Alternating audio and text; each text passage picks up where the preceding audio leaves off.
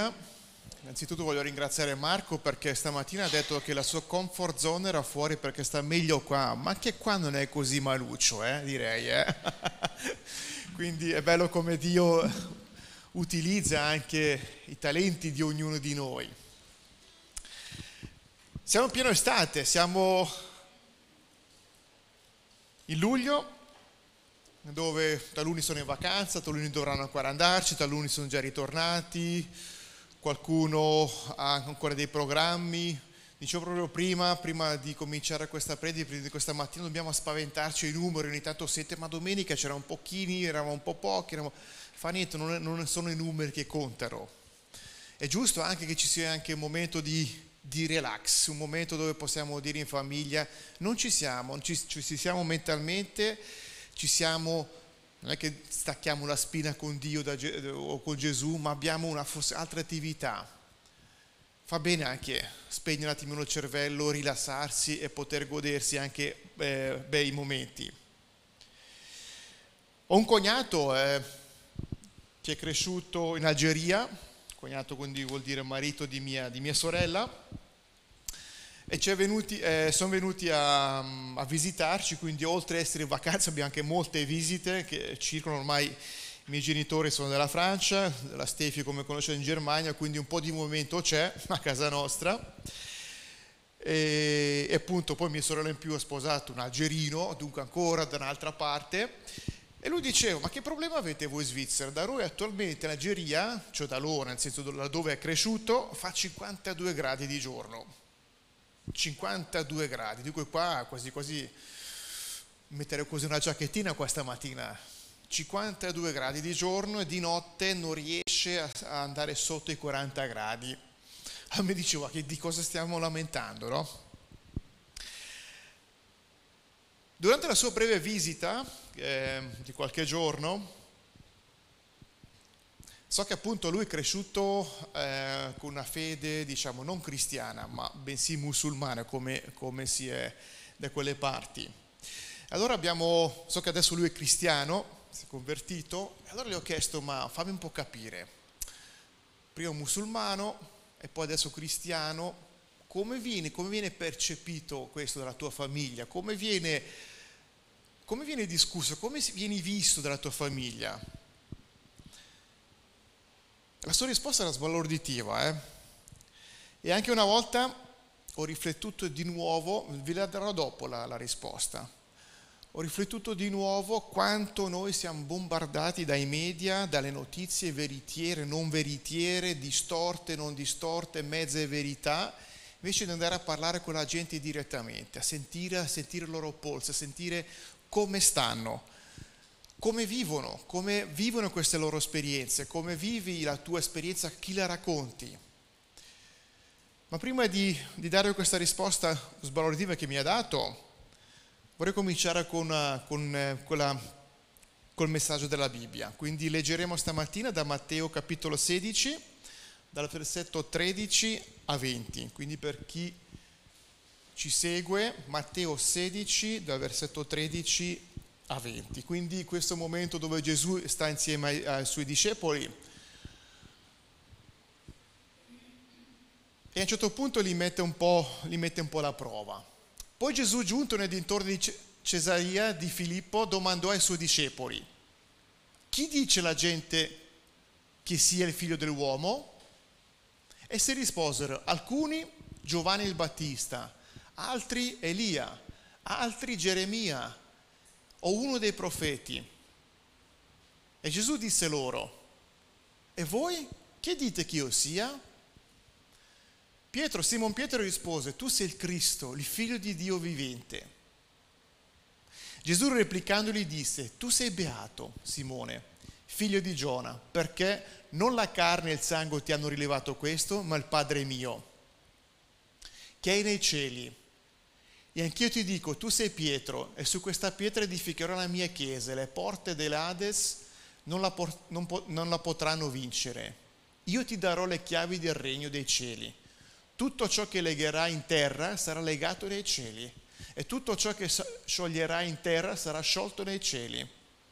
Allora ordinò ai discepoli di non dire a nessuno che egli era il Cristo.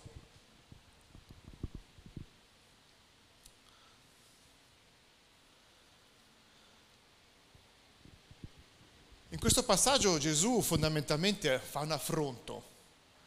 In questo passaggio Gesù vuole un attimino ripescare i discepoli e fare un discorso tu per tu.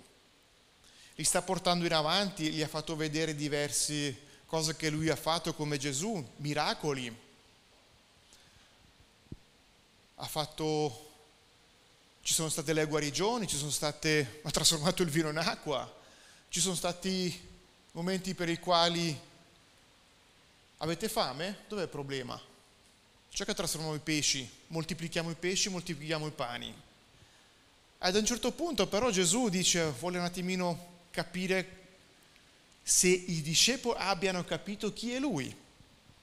Allora con una banalissima domanda li mette in crisi. La prima domanda è, che cosa la pensa la gente di me? Voi mi avete visto, avete, ho fatto diverse cose, vi sto insegnando e stavo ancora insegnando.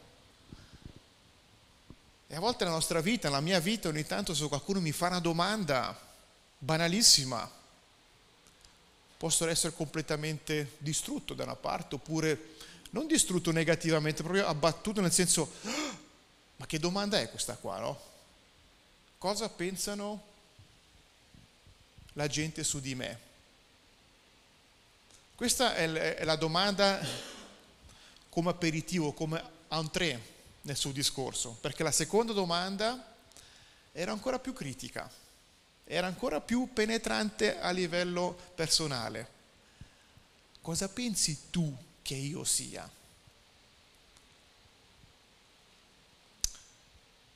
Che cosa pensa la gente? La gente era un po'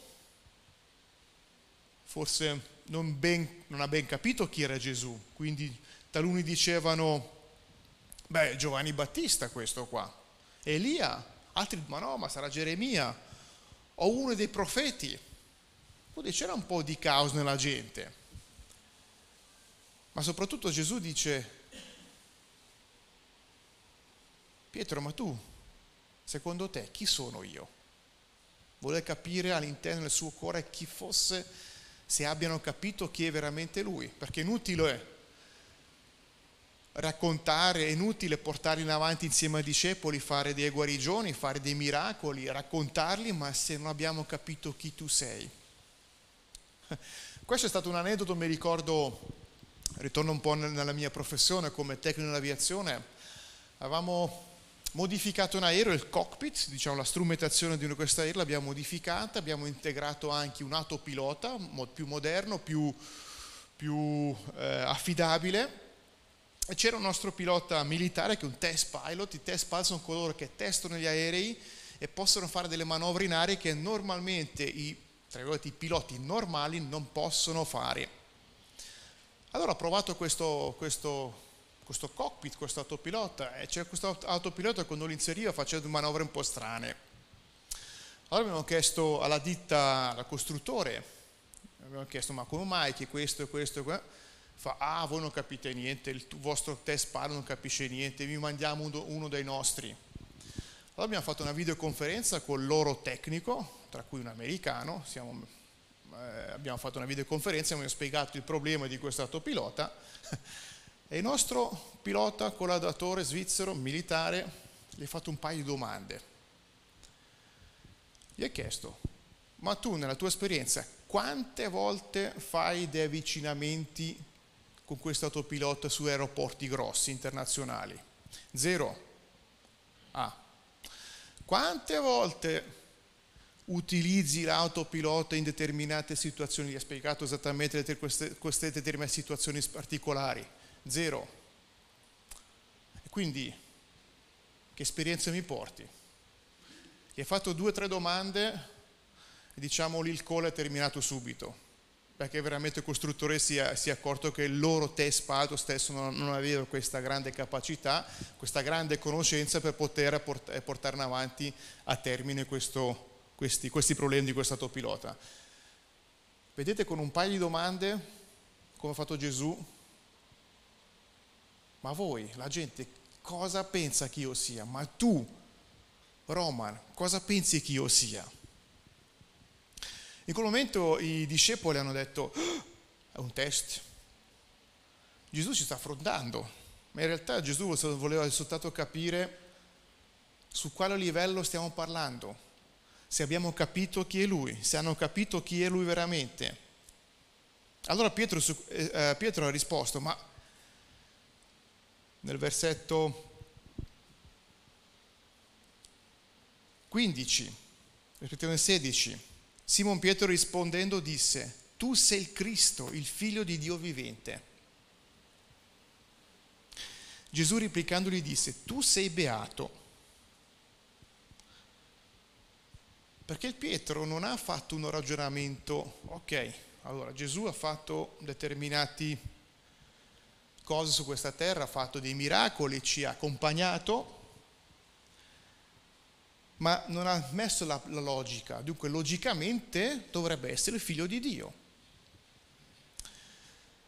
Anzi, tu sei beato non perché hai capito attraverso la tua logica chi sono io veramente, ma andiamo avanti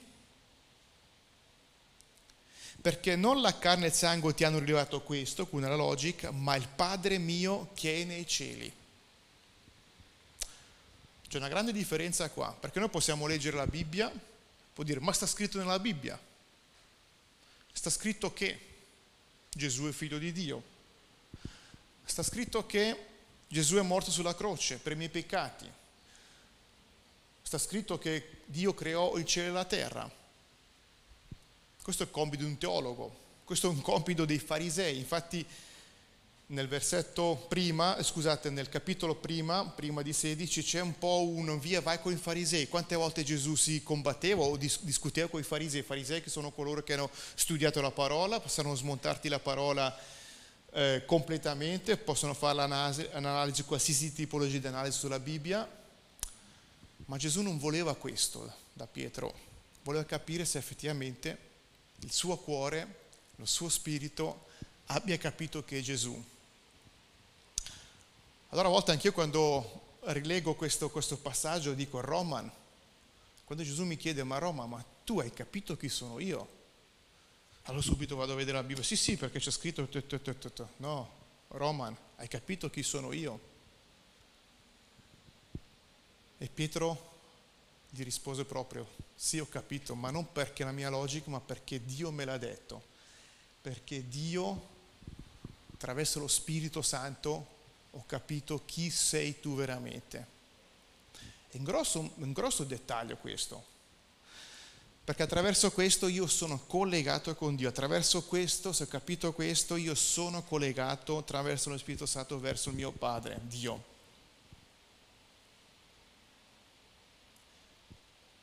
Beh, che facciamo ora? Gesù facendo questo test gli apre il mondo a Pietro. Eh, a Pietro. Perché?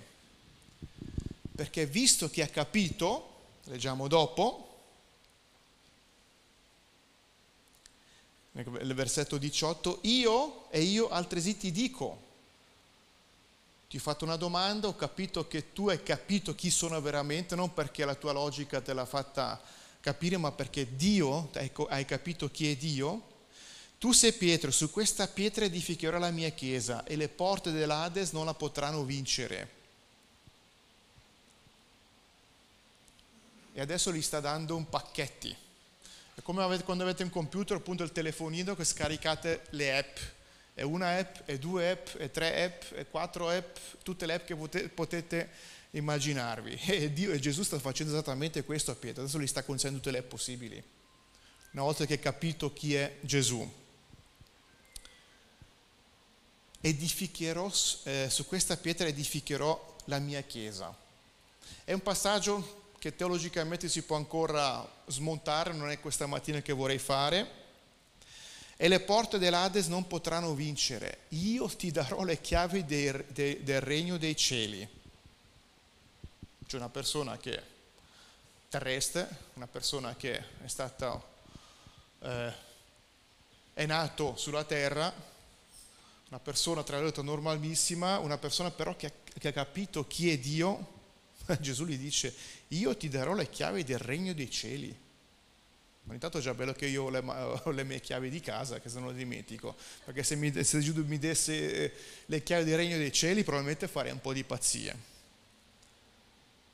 Tutto ciò che avrai legato sulla terra sarà legato nei cieli e tutto ciò che avrai sciolto in terra sarà sciolto nei cieli.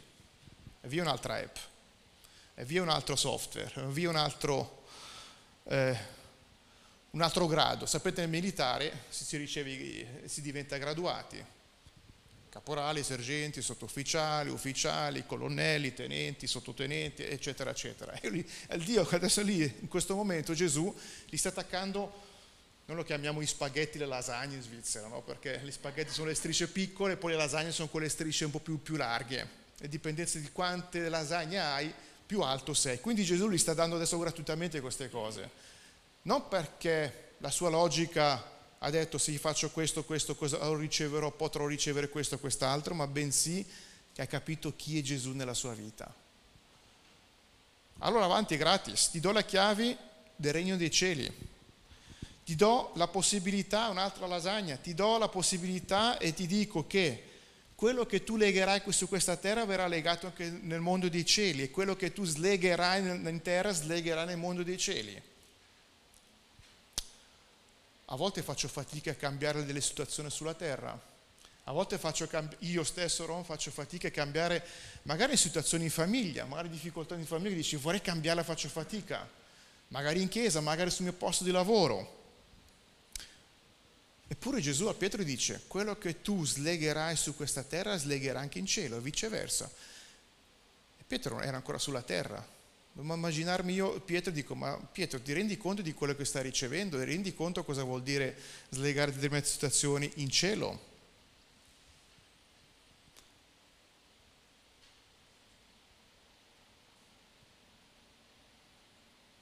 A volte il mondo ci sta dicendo oggi che insomma Dio Gesù non è all'altezza dei nostri tempi, perché è una cosa ancora vecchia, è una cosa del passato, non c'è più bisogno.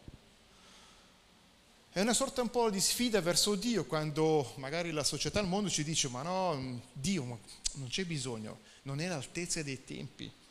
Poi dice Dio stesso, ma il tempo ce l'ho nelle mie mani. Eh. Il mondo dice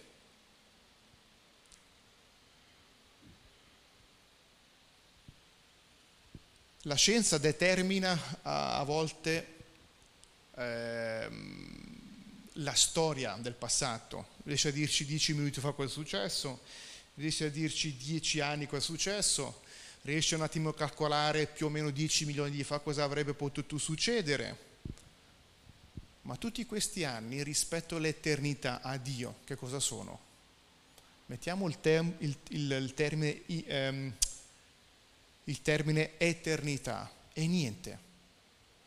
Cioè l'eternità rispetto a quello che noi siamo, nostra, nostra vita, 80 anni, 90 anni, 60 anni, è niente, un, un, un, una petege, no? Come, rispetto a tutta l'eternità. E oggi noi, o nel mondo si dice, ma non siamo all'altezza dei nostri, non è all'altezza dei nostri tempi Dio.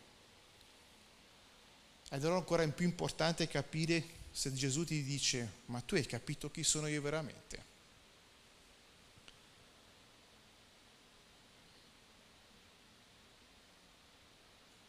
Gesù ha, ha gradato, ha messo i gradi a Pietro. Gesù, eh, Pietro ha capito chi fosse esattamente Gesù. Ha detto, ma tu sei, tu sei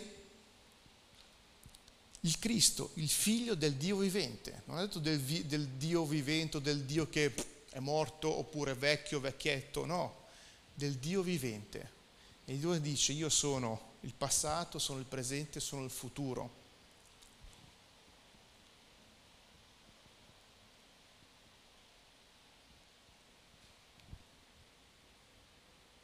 Gesù, una volta che ha capito che tu hai capito, scusate il giro delle parole, ti apre e ti dona tutte le possibili.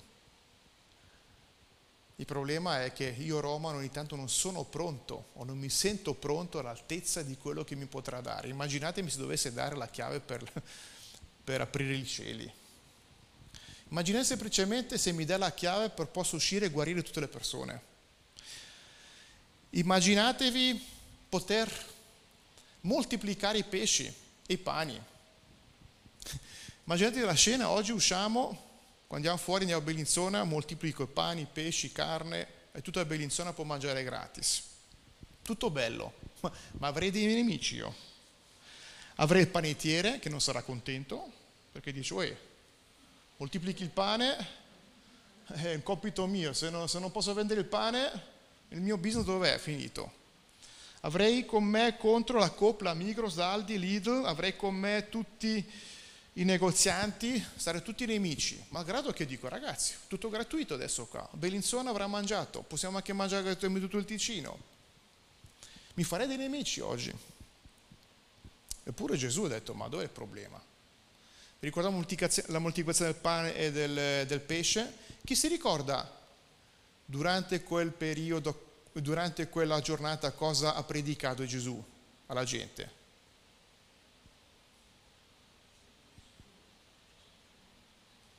Io non me ne ricordo, però mi è rimasto impresso che quella giornata lì ha moltiplicato i pani e i pesci. E per, Gesù, per Gesù dice, ma non è importante la moltiplicazione del pane e del pesce, avete fame? Era un dettaglio, ve l'ho dato. Ma tutto quello che durante la giornata vi ho detto e vi ho raccontato, ve lo ricordate? Ha già qualcosa ci hai detto.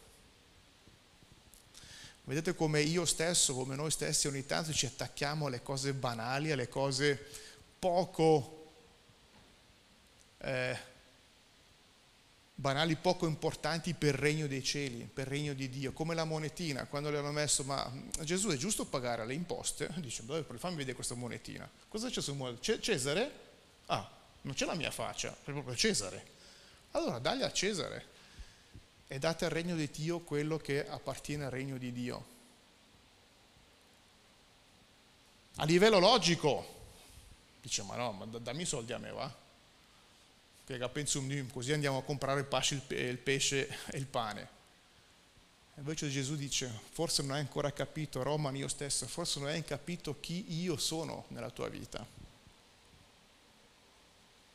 I fatti, i fatti contano. Quando il pilota svizzero ha chiesto a quell'altro, ma dimmi un po', quante volte hai già fatto una, un avvicinamento su un aeroporto internazionale? Zero volte. Eh. Voilà il fatto. Quindi vogliamo parlare di un, di, un, di, un, di un, problema sull'autopilota e tu nemmeno una volta hai fatto un avvicinamento su un aeroporto grande? Di che cosa vogliamo parlare? Nella vita di Gesù la cosa che mi stupisce sempre, Gesù era un teorico ma un grande praticone teoria e pratica. Quindi anche nella mia vita io posso leggere la Bibbia, posso fare qualsiasi ragionamento logico, posso cominciare con Adamo ed Eva, la creazione, posso finire l'Apocalisse, posso smontarla completamente. Se io do la Bibbia a un matematico, me la smonta completamente e mi dice ma la Bibbia è un po' in fondo, un po' irrazionale. Beh, è quello che Gesù ha cercato, ha cercato di capire dai discepoli, chi sono veramente cosa dice la gente, ma la gente dice che tu sei questo, questo, perché c'è un ragionamento logico. Ma fin tanto che io non ho o che non hai vissuto una, un momento forte con Dio, un momento dove tu Dio l'hai sentito, l'hai sentito nel tuo piccolo, tutte le parole, tutte le frasi sono un po' poco, sono rimangono parole, rimangono lettere. Gesù si muoveva con la teoria ma anche con i fatti. Ancora oggi Gesù ti chiede tu cosa pensi di me. Sei pronto a ricevere da Dio e di accontentarti del cibo che ricevi dal panettiere? Scusate, sei pronto a ricevere da Dio o sei semplicemente contento del cibo che ti dà la Coop, che ti dà la eh, Lidl ti dà il panettiere, ti dà il mondo? O sei pronto? Io sono pronto a ricevere quello che Dio, Gesù mi dà. La domanda che ho fatto al mio cognato, gli ho detto, ma adesso come stanno? Com'è la relazione con i tuoi familiari? com'è la relazione con la tua, quando parliamo familiare, sapete nel sud eh, la famiglia non è soltanto il padre e la madre, ma c'è tutto un, un, un giro di persone che, che, quando, soprattutto per un musulmano che cambia la, la, da musulmano diventa cristiano, non è proprio semplice la cosa. E lui mi dice, sai la cosa strana? All'inizio sì, non era così contenti, però la nuova generazione la nuova generazione che non è così distorta dalla vecchia generazione, diciamo da, da, da, dai pensieri vecchi che non sono niente a che vedere con la religione. La nuova, religi- la nuova, generazione dei giovani comincia a prendere la Bibbia, comincia a prendere anche il Corano e comincia a paragonare. Ma nel Corano sta scritto questo e i musulmani fanno questo. La Bibbia dice questo e i cristiani fanno quest'altro. E la cosa bella è che appunto la nuova generazione, anche se ho unitato la nuova generazione, dice ma no, non sono, sono all'altezza, e invece lui mi diceva proprio questo, cominciano a riflettere, cominciano a capire che effettivamente quello che gli è stato detto in passato non è proprio tutto veritiero. Quello che viene mostrato in tele, quello che viene mostrato dai media non è tutto veritiero. Quello che ti dice il vicino non per forza è tutto veritiero ma mi ha detto proprio che sua, i suoi cugini, le sue, le sue diciamo, gente di giovani, quando leggono e vedono, e poi soprattutto dicono, fammi vedere questo mio cugino strano che è andato in Francia adesso, ma i fatti sono differenti. È diventato da cristiano, vive da cristiano. E lui dice, io non posso non nascondermi, io non posso dire che non prego a Dio, non posso dire che non ho accettato Gesù. Però i fatti, le benedizioni nella famiglia ci sono, le benedizioni sul posto di lavoro ci sono. Lui ha lasciato all'età di 16 anni l'Algeria e adesso è un, è un tecnico sempre in aviazione, non so perché questa aviazione mi, mi si ritorna. E mi ha fatto vedere delle foto dove, dove ora la sua, azienda, la sua, azienda, lo manda, per, ehm, eh, lo manda in giro per l'Europa per ehm, essere diciamo, all'avanguardia per la costruzione di pezzi in, in, aviazione. Dunque lui è rappresentante di questa azienda. Fa, se io fossi in Algeria questo qua non avrei la possibilità, se fossi musulmano probabilmente nemmeno neanche questo potrei farlo. E i miei cugini cominciano a accorgersi che in me c'è qualcosa di differente, in me c'è qualcosa che è una marcia differente. Allora Gesù non era soltanto un teorico, un praticone, e la cosa che mi ha stupito mio cognato mi ha, mi ha spiegato proprio, lasciamo stare un po' il passato, lasciamo stare quello che, ma vediamo ora, leggiamo la Bibbia, leggiamo anche il Corano, se, vole, se volete. Ai suoi cugini, leggetelo però. E fate il paragone, la mia vita rispecchia quello che è nel Corano, la mia via rispetta quello che è nella Bibbia. E allora cominciano a dire, ma effettivamente la Bibbia non è proprio un libro così banale, non è il libro così che possiamo prendere, leggerlo e metterlo da, a, a, parte. Allora gli cominciano a fare delle domande, gli cominciano a, a stuzzicarlo anche, no? in positivo. Ma dimmi un po', ma quando hai, scelto, hai, hai, hai deciso di scegliere Gesù, come mai che fai, fai questo e quest'altro? Quindi è un inizio e lui dice, se io andate, andassi giù in famiglia a dire Dio, Gesù è soltanto la verità, punto e basta, sarebbe stato uno scontro totale. E lo rivediamo in questo capitolo, versetto 20. Dopodiché che Pietro ha capito che Gesù, quando Pietro, quando poi Gesù gli ha detto adesso ti metto su tutti i possibili spaghetti e lasagne, quando tu scarica tutte le app, stai attento. Versetto 20, vietò che dissero Cristo. Eh, devo riprendere il capitolo 20. Allora ordinò ai discepoli di non dire a nessuno che egli era Cristo. Come? Ma questa è anche una decisione saggia. È una decisione perché Gesù ha percepito che se io vado di potere, che dico io sono Cristo, punto basta, creerebbe confusione alla gente. Ma piuttosto Gesù dice, sei tu, sei tu Roma. sei tu Micaela, sei tu Silvia, sei tu Marco, sei tu e tu e tu che portano la parola attraverso la vostra esperienza su questo mondo. Non sono io Cristo. Cristo ha proprio bisogno di te. Cristo ha proprio bisogno di me. Perché attraverso le lasagne che abbiamo ricevuto non sì che possiamo muoverci su questa terra. Allora Gesù ha detto attenzione, attenzione anche come ti muoverai in futuro. Quindi gli ordinò proprio ai discepoli.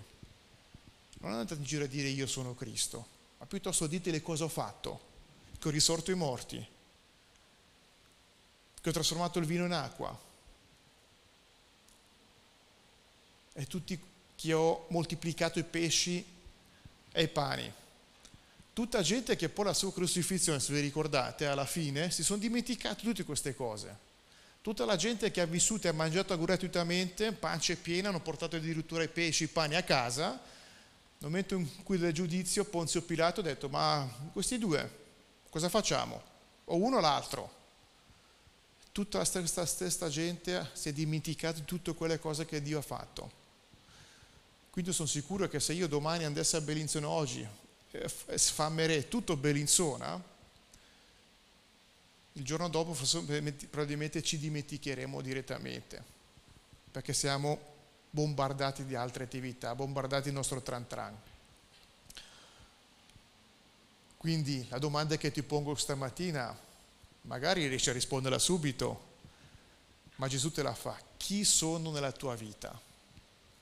E prova a dargli una risposta senza dire, ma nella Bibbia c'è scritto questo, questo, questo, quindi dovresti essere colui che ha vinto questa terra, vincerà questa terra colui che ha vinto, colui che è morto nei miei peccati. Sì, è giusto, sta scritto, ma il tuo cuore cosa sta, sta dicendo invece? Io credo che rispondendo a questa domanda, ogni tanto qualcuno l'ha già fatta, qualcuno ha già dato risposta, qualcuno ha già ricevuto forse una, un spaghetto oppure una, una medaglia, ma Dio vorrebbe darci ancora di più lui vuole riempirci di medaglie, lui vuole riempirci di lasagne, lui vuole riempirci, vuole dare le chiavi del cielo. Allora oggi magari ti puoi fare la domanda, Gesù effettivamente sì ho capito teoricamente chi tu sei, ma in pratica devo fare un altro step, magari devo fare un altro passo, magari ho bisogno di Dio che mi rileva di nuovo, sentire questo Dio che mi scuote, eh? sentire questo Dio che, che mi, rialza.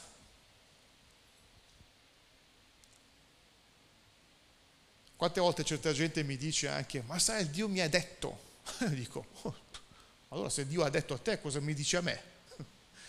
Se Dio ti ha detto a te, tienilo per te, non dirmelo a me. No, perché Dio mi ha detto questo, questo, quest'altro. E dico, ok, e con la chiesa come sei messo? Col tuo vicino di casa come sei messo? Con tua moglie come sei messo? Eh, ma allora Dio cosa ti ha detto? Perché se Dio ti ha detto quelle cose, quelle cose che tu mi hai raccontato, io devo appoggiare il microfono, devo andarmi, non so nessuno. Sono quelli tranelli dopo. Eh? Quindi Dio quando parla, parla a te personalmente, non, non, ti dice io parlo a te, poi vai, vai a raccontarle a tutti cosa ti ho detto. Io parlo a te nel mio cuore, parlo a te nel tuo cuore. allora non c'è nient'altro di fare nient'altro che alzarti, rialzarti, farti dire o di dire da Dio chi è Lui, chi è Gesù e lasciare aperto il tuo cuore. Amen.